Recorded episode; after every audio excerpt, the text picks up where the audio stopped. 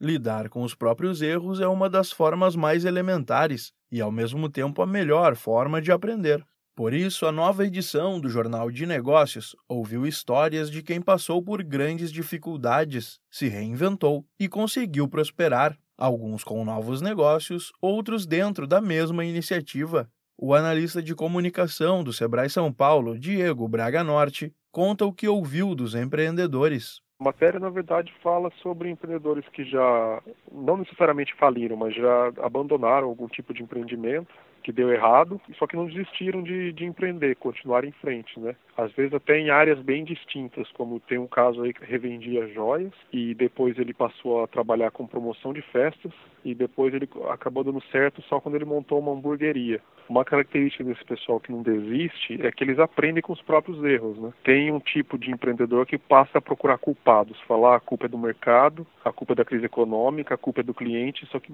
não, não consegue ver os próprios erros, sabe? E esses caras caras que erram, erram, erram e depois acertam são pessoas mais resilientes, que têm uma humildade diante dos próprios erros.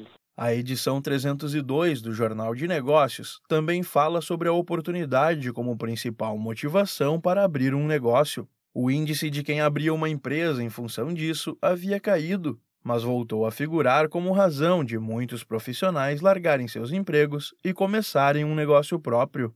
Outro assunto em alta e que chega às páginas da publicação mensal do Sebrae São Paulo é o crescimento das HR Techs, as startups do setor de recursos humanos. Por meio de inteligência artificial, os sistemas dessas empresas permitem a análise de centenas de currículos em muito menos tempo do que o habitual, além de recrutamento e seleção, tarefas como gestão de benefícios, controle de ponto e acompanhamento de performance também são otimizados. Em suas 16 páginas, o Jornal de Negócios traz ainda a agenda de eventos empresariais e do Sebrae São Paulo no mês de junho, artigos, dicas de livros e muito mais. Para ler, baixar e compartilhar, basta acessar sebraesp.com.br. O material é totalmente gratuito e também está disponível em isu.com/sebraesp. Da Padrinho Conteúdo para a agência Sebrae de Notícias, Pedro Pereira.